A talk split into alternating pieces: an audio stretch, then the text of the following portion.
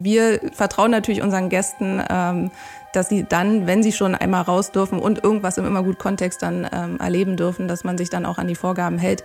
Wir haben da ja in den letzten Jahren auch nie schlechte Erfahrungen gemacht. Das ist jetzt natürlich eine Sondersituation. Wir vertrauen da nach wie vor und sind uns sicher, dass das geklappt hätte, aber da fehlte dann eben, wie gesagt, einfach der Mut, das einfach mal auszuprobieren. Musikzimmer. Der Podcast zur Musikszene im deutschsprachigen Raum.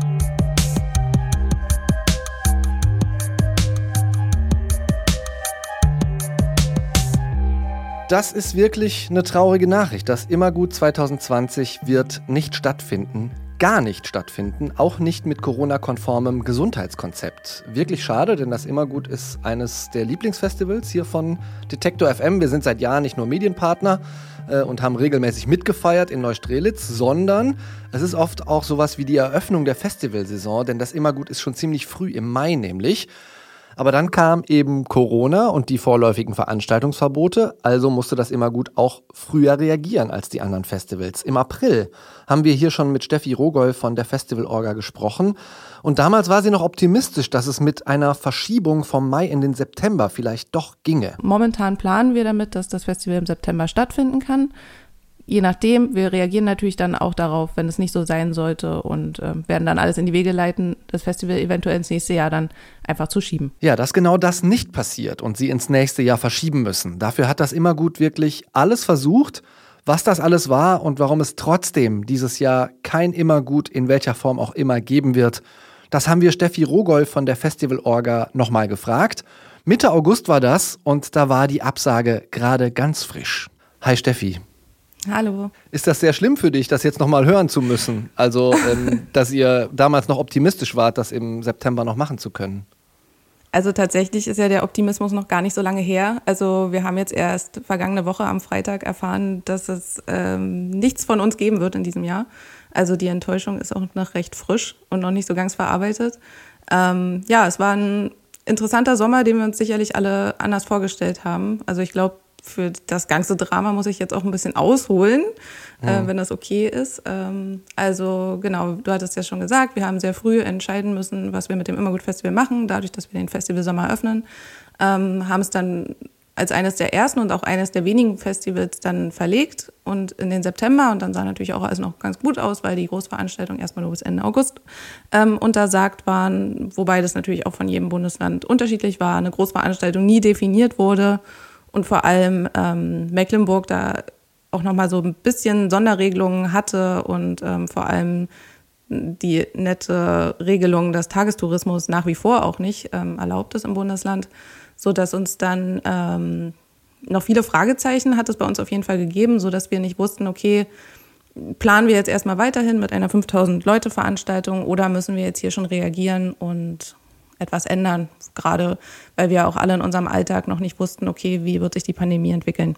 Als wir im April gesprochen haben, da gab es, ähm, wie du gerade gesagt hast, teilweise noch gar keine Verbote von Großveranstaltungen oder nur vorläufige bis zum 31. August. In der Zwischenzeit wurde dann klar, wir werden Corona erstmal nicht los. Ähm, was habt ihr denn konkret versucht, um eine kleine Immergut-Version dann hinterher auf die Beine zu stellen, als sich abgezeichnet hat, naja, mit dem ganz großen Festival wird es wahrscheinlich nichts? Ähm, ja, also man konnte dann ja schon beobachten, dass Veranstaltungen mit bis zu 1000 Personen durchaus möglich waren. Ähm, das natürlich eher im Konzept von Autokonzerte oder ähm, auf Picknickdecken, sodass wir da schon gucken konnten, okay, was kann man davon vielleicht auf das immer gut adaptieren ähm, und was macht es dann aber auch noch so feierbar, dass es irgendwie was mit dem immer gut zu tun hat. Ähm, und so haben wir uns dann entschieden, dass wir eine Tausender-Veranstaltung machen wollen, also gerne machen wollen im September am, naja, zweitursprünglichen Festivalwochenende. Und nach ähm, einem schnellen Blick in die Finanzen ist es leider so gewesen, dass man wirklich, wenn man von 5000 auf 1000 Leute runtergeht, nicht alle infrastrukturellen Sachen oder ähm, alle Ausgaben einfach mal auch in, entsprechend teilen kann. Das geht dann leider nicht, so dass wir dann die Planung hatten für zweimal 1000 Tausender Veranstaltung. Ähm, und dann war uns aber auch ganz wichtig, dass wir das nicht einfach nur machen wollen mit, ja, passt ein bisschen auf, dass ihr auf anderthalb Meter Abstand seid und möglicherweise seid ihr nur in eurem eigenen Haushalt, sondern wir wollten das dann auch ähm, mit einem Test verbinden. Also da ähm, ist vor allem regional tatsächlich schon sehr erfolgreich gearbeitet worden. Also wir haben ja ähm, auch schon seit Jahren zum Beispiel einen Projektkurs an dem hiesigen Gymnasium, dem Carolinum. Und da sind sie schon eine der ersten Schulen gewesen, die Tests angeboten haben, also bereits schon im Frühjahr, als da noch gar nicht so dran gedacht wurde, flächendeckend das zu machen. Und mit diesem Unternehmen, das das dort ausprobiert hat, wollten wir dann zum Kurzmalgut, so hieß es dann inzwischen, ähm, das auch anbieten und dann wäre quasi die Testung im Ticketpreis inkludiert gewesen und alle Besucher hätten dann vor Ort sich erst einmal testen lassen müssen. Das Ergebnis kommt relativ schnell, das wurde uns ähm, mehrfach zugesichert, so dass man dann nach Anreise eine Nacht in seinem Zelt schläft und dann am nächsten Morgen das Ergebnis hat und auch dann erst zur Veranstaltung gekonnt hätte. Und das war einfach eine Sicherheit, die wir unbedingt haben wollten und die uns da ganz wichtig war, dass dann sich alle sicher, sicher fühlen, was aber nicht bedeutet, dass wir dann so eine Art Safe Space geschaffen hätten, sondern dass dann natürlich immer noch wichtig gewesen wäre, okay, sobald ein Abstand nicht mehr gewahrt werden kann, dann musst du eine Maske tragen. Hm. Das heißt, ich darf mir das so ein bisschen vorstellen, dass ihr da mobile Testcenter äh, einrichten wolltet, wie das teilweise an Flughäfen der Fall ist. Außerdem habt ihr ein ähm, über 100 Seiten langes Hygienekonzept gefasst und das auch mehrfach dann noch angepasst. Ähm, woran hattet ihr legen? Also wer hm. hat letztendlich Nein gesagt ähm, und was hatten die zu bemängeln? Also wir haben tatsächlich ähm, viel gelernt im Prozess, ähm, was das jetzt auch, hätte jetzt auch Auswirkungen auf das Immergut-Festival sicherlich, dass wir wirklich mal Dinge hinterfragt haben, die in unseren Konzepten und Behördenmappen stehen. Also es ist jetzt nichts für die Katz gewesen. Ähm, genau, 100 Seiten stark, du sagtest, da stand wirklich drin von, was macht der Künstler X, wenn er zu, zur Veranstaltung kommt, was macht der Gast. Ähm, und genau, mobile Testcenter, die dann vor Ort da errichtet wurden. Man würde dann halt in einer Art ähm, Drive-In, wenn man so möchte, da einmal durchfahren und ähm, danach erst auf Camping und dann nachfolgend auf die Veranstaltung können. Ähm, viele Gespräche mit Stadt, Ordnungsamt, Gesundheitsamt ähm, haben wir dann schon hinter uns gehabt, so dass es dann eigentlich, wir haben immer von dem gelben Licht gesprochen. Ähm, es sah alles super gut aus. Ähm, das Gesundheitsamt war auch auf unserer Seite, die fanden das dann gut und mit den Tests und es war alles möglich. Ähm, so dass wir dann jetzt in der vergangenen Woche eben zum finalen Gespräch, wo wir eher fast davon ausgegangen sind, okay, jetzt wird der jetzt einfach nur einmal abgeklatscht quasi auf anderthalb Meter Abstand und dann äh, machen wir das kurz mal gut. Die Zeit drängte ja auch, also wir müssten ja dann bald äh, auch schon fast anfangen aufzubauen. Ähm, und dann war es tatsächlich so, dass da noch ähm, andere Institutionen dazu kamen, sei es DRK, Feuerwehr, ähm, Polizei, die dann das Konzept auch schon im Vorfeld bekommen hatten und gelesen hatten, aber ähm, sich dann eher, ähm, naja, nicht sicher waren, dass unsere Gäste und wir das wirklich so in der Stringenz durchziehen können, dass wir wirklich 1000 Leute, also 1000 Leute sind es letztendlich ja nicht an Gästen, sondern nur 700, weil Crew und Künstler gehören ja alle noch dazu, dass wir das nicht garantieren könnten, dass dann wirklich immer auf Abstand geachtet wird, dass die Leute sich nicht plötzlich anfangen, wild zu feiern. Also da waren wirklich Bedenken, wo man ein bisschen mit dem Kopf schütteln musste. Also wir kennen ja unsere Gäste, wir machen seit 20 Jahren Veranstaltungen an diesem Ort. Und wenn wir ähm, mit der Garantie, wir haben natürlich auch Security vor Ort, die dann irgendwie natürlich damit reinbezogen werden, auch darauf zu achten. Das war dann alles sehr schade, dass uns dann in der Hinsicht nicht vertraut wurde und ähm, gerade nach so langer Zeit eben mit der Veranstaltungserfahrung vor Ort.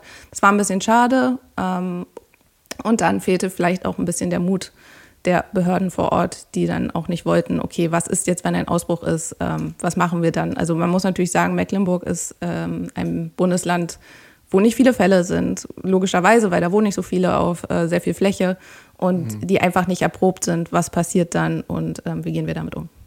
Ja, das heißt, Sie haben euer Publikum nicht für verantwortungsvoll genug gehalten. Ja, das Publikum in Verbindung mit uns ja tatsächlich auch. Ne? Also wenn wir vertrauen natürlich unseren Gästen, ähm, dass sie dann, wenn sie schon einmal raus dürfen und irgendwas im immer gut Kontext dann ähm, erleben dürfen, dass man sich dann auch an die Vorgaben hält. Wir haben da ja in den letzten Jahren auch nie schlechte Erfahrungen gemacht. Das ist jetzt natürlich eine Sondersituation. Wir vertrauen da nach wie vor und sind uns sicher, dass das geklappt hätte, aber da fehlte dann eben, wie gesagt, einfach der Mut, das einfach mal auszuprobieren. Was bedeutet diese Absage jetzt für euch? Also im April hast du in unserem Podcast zurück zum Thema gesagt, ihr könnt als gemeinnütziger Verein keine großen Rücklagen bilden und müsst eventuell einen Kredit aufnehmen. Kriegt ihr den irgendwo her? Ähm, ja, das eruieren wir gerade, welche Fördermaßnahmen es auch gibt. Also inzwischen wurden ja auch viele Hilfsfonds ähm, in den letzten Monaten gestartet. Da gucken wir jetzt einfach, wie wir unterkommen. Ähm, aber sicherlich werden wir jetzt auch eine Art ähm, Crowdfunding, Solidaritätskampagne irgendwie starten müssen, einfach um die Fixkosten dieses Jahres zu deckeln. Also jetzt im August ist leider ja auch schon viel passiert ähm, und die Sponsorings bleiben jetzt aus. Die bisherigen Förderanträge können jetzt wahrscheinlich erst ins nächste Jahr mit rübergenommen werden. Also da bleibt jetzt leider ein bisschen auf der Strecke. Ähm, wir müssen jetzt auch einfach gucken. Wir haben jetzt natürlich die Rückabwicklung der Festivalkarten gestartet, ähm, wo die Besucher die Möglichkeit hatten zu entscheiden, ob sie ähm, ihr Ticket jetzt von 2020 im nächsten Jahr einsetzen möchten für das Immergut-Festival, das wir momentan wieder für Ende Mai planen, oder ähm, das Geld spenden möchten oder eben das Geld zurückbekommen. Also da müssen wir auch ein bisschen hoffen, dass da vielleicht ein bisschen was übrig bleibt, sodass wir unsere Fixkosten einfach decken können. Aber jetzt sind wir gerade im kreativen Prozess, uns da noch was Schönes auszudenken, dass halt irgendwas immer Gutes von diesem Jahr übrig bleibt. Hm. Wenn die Behörden ähm, schon nicht das Konzept durchgehen lassen, sind sie wenigstens hilfreich bei so Sachen wie Überbrückungskrediten, Bürgschaften etc.? Also ich glaube, das ist keine finanzielle Hilfe da vorgesehen. Sie werden uns nach wie vor ähm, immer zur Verfügung stehen, sollten wir Probleme haben. Die Fläche wird plötzlich bebaut, äh, das Gras wächst drei Meter hoch. Solche Geschichten, das sind dann eher Dienstleistungen, die uns dann in Aussicht gestellt werden, dass man sich da gegenseitig hilft. Man muss auch sagen, wir sind jetzt nicht verärgert über die Behörden. Also es war wirklich ein Prozess, den man auch zusammengegangen ist. Es war ähm, Wahnsinn, wie viel, wie viel Einsatz da auch von verschiedenen Seiten war. Aber letztendlich war es einfach ähm, die Mischung, ähm, die wahrscheinlich zu riskant war. Aber das war wirklich eine, wieder eine intensive Zusammenarbeit, wo wir dann auch sehr dankbar sind, dass uns da so viele geholfen haben und auch Hinweise gegeben haben, wie wir zum Beispiel unsere Konzepte neu schreiben können. Und jetzt, ähm, genau, schauen wir einfach, ähm, wie es weitergeht. Wir sind jetzt erstmal dann auch wieder in der Planung, eben auf der Festivalfläche ein ganz normales Festival stattfinden zu lassen, je nachdem, wie das der Festivalsommer in 2021 aussehen kann. Aber ich sage jetzt immer, wir haben ein gutes Konzept in der Schublade, das wir dann einfach nochmal rausholen können. Hm. Viele andere Festivals haben auch teilweise auf den Support ihrer Fans gesetzt. Du hast jetzt auch schon gesagt, ihr habt das quasi euren, äh, eurer Community auch angeboten. Ähm, wie kann man euch sonst supporten und was könnte das Licht am Ende des Tunnels sein, außer vielleicht das Festival 2021 dann im Mai? Ähm, also ich glaube, die größte Hilfe ist tatsächlich dabei zu bleiben. Ähm, also ich bin tatsächlich sehr gespannt, wie ist es, wenn im nächsten Jahr alle Festivals wieder stattfinden können, vielleicht sogar nochmal neue Festivals geboren werden und sich ein Besucher vielleicht maximal für zwei davon entscheiden kann, ähm, wie werden sie die Treue halten. Und da hoffe ich einfach, dass sie zum einen natürlich bei uns bleiben, ähm, zum anderen sehr vielen Leuten davon erzählen. Und da ist es so ein bisschen, dass wir auf, einfach auf die Treue und die Freundschaft der Besucher ähm, angewiesen sind, ganz dringend. Und wir sind ein Verein, uns kann man jederzeit äh, spenden. Es gibt auch Spendenquittungen, die sind manchmal dann auch ganz ähm, praktisch für die eigene Steuererklärung, sodass ähm, man uns jederzeit helfen kann. Man kann uns immer schreiben und ähm, seine Hilfe anbieten. Vielleicht hat man ja auch eine Idee, wie man ein Festival besser gestalten kann. Vielleicht arbeitet jemand bei einem Gesundheitsamt und hat nochmal einen ganz besonderen Kniff für die nächsten Ausgaben. Also da sind wir immer offen für und lesen alles. Wir wünschen euch auf jeden Fall alles Gute. Das Immergut hat am Anfang der Corona-Pandemie noch auf eine Verschiebung in den September gehofft. Dann haben sie versucht, ein Corona-konformes Kurz und Gut Festival zu machen, um unter 1000 Leuten zu bleiben. Letztendlich haben die Behörden das trotz umfangreichem Hygienekonzept nicht erlaubt. Was das für das Immergut bedeutet, das hat mir Steffi Rogol von der Immergut Festivalleitung erzählt. Steffi, herzlichen Dank für das Gespräch und viel Erfolg im nächsten Jahr. Vielen Dank und spätestens bis dahin. Musikzimmer. Der Podcast zur Musikszene im deutschsprachigen Raum.